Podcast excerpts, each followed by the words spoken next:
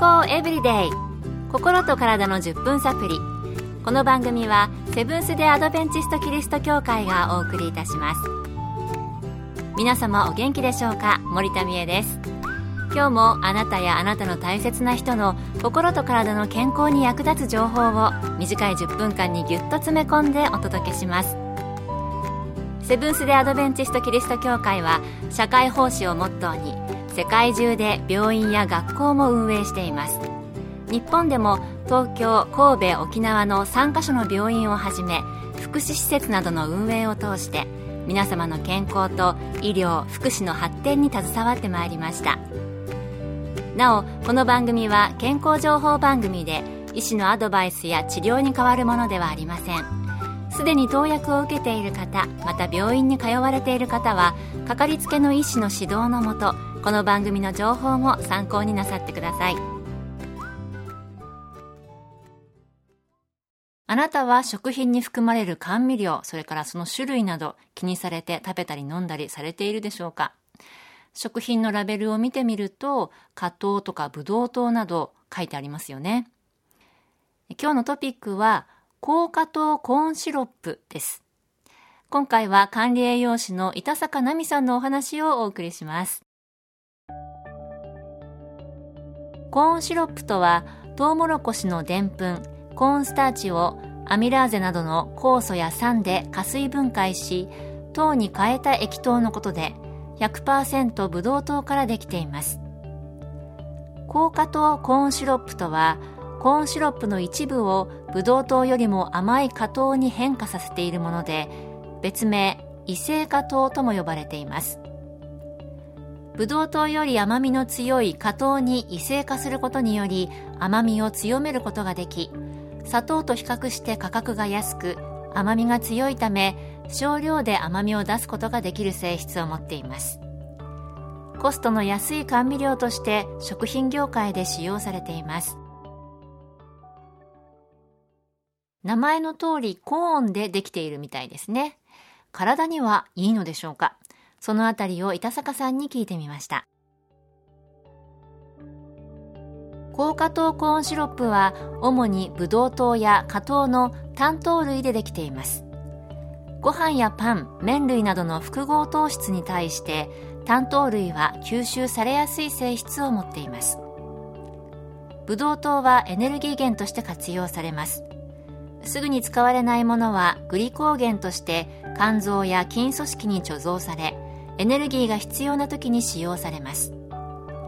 肝臓に貯蔵されるグリコーゲンは約 200g が限界のためこれ以上に余分に摂取した場合には骨格筋でグリコーゲンとして貯蔵されています。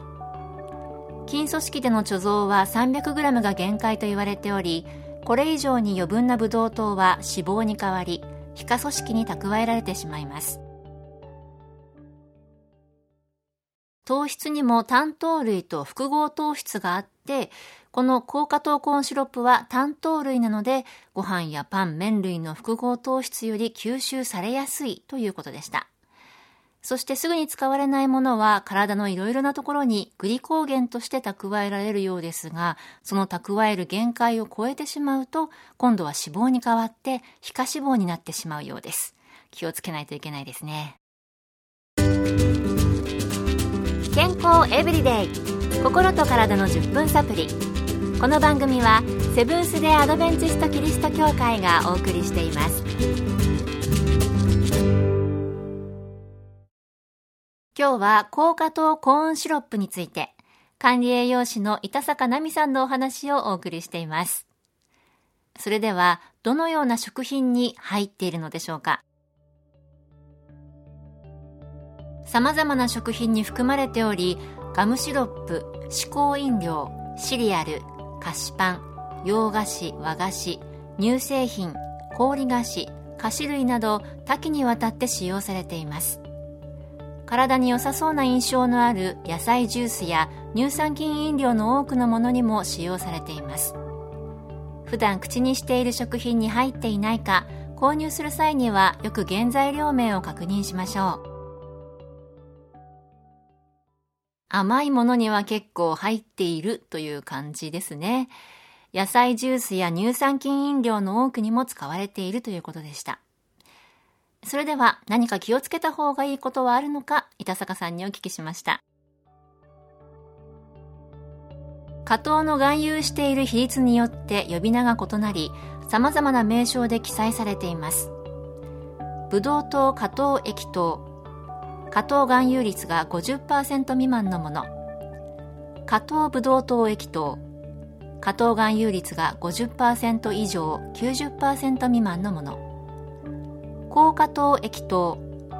加糖含有率が90%以上のもの、砂糖混合異性化液糖。高果糖液糖に10%以上の砂糖を加えたものなどで記載されています。複合糖質に比べて吸収されやすい性質を持っているので肥満や糖尿病脂質異常症などの生活習慣病になりやすいと言われています。自身で選んだ食物によって体は作られていきますので健康を保っていくためにも自分が口にしているものを知り選択していきましょう。ブドウ糖加糖液糖と加糖ブドウ糖液糖。ってね、文字の順番をただ入れ替えただけなんですけれどもね、素人目には同じもののように見えて、私なんかなんかこう、会社によってね、書き方変えてるだけなのかな、なんて思ってたんですけれども、加糖含有率が50%未満のものがブドウ糖加糖液糖。えー、加糖含有率が50%以上、90%未満のものが、えー、加糖ブドウ糖液糖。あれ？どっちだっけ？みたいな えー、含まれる加糖の量、全然違うんですね。この高加糖コーンシロップ、名前を変えていろいろな食品に含まれているみたいです。肥満、糖尿病、脂質異常症などの生活習慣病になりやすいとも言われているそうですので気をつけたいですね。少量で甘みが出せるということでしたし、体には吸収されやすいということでもありました。直接お砂糖を取っていませんから油断しがちになってしまうかもしれませんが、このように名前を変えて書かれている食品に含まれている糖質、これによる糖分の取りすぎには注意した方が良さそうです。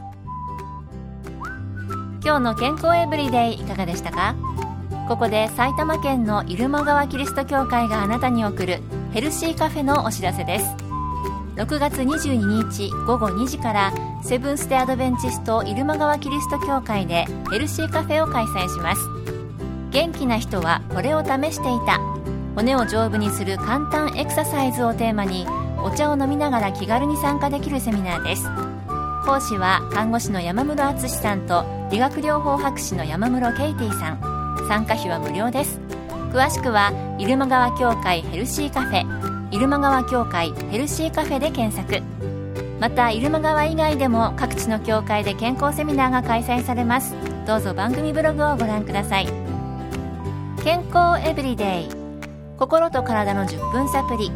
この番組はセブンス・デ・アドベンチスト・キリスト教会がお送りいたしました。それではまた。Have a nice day!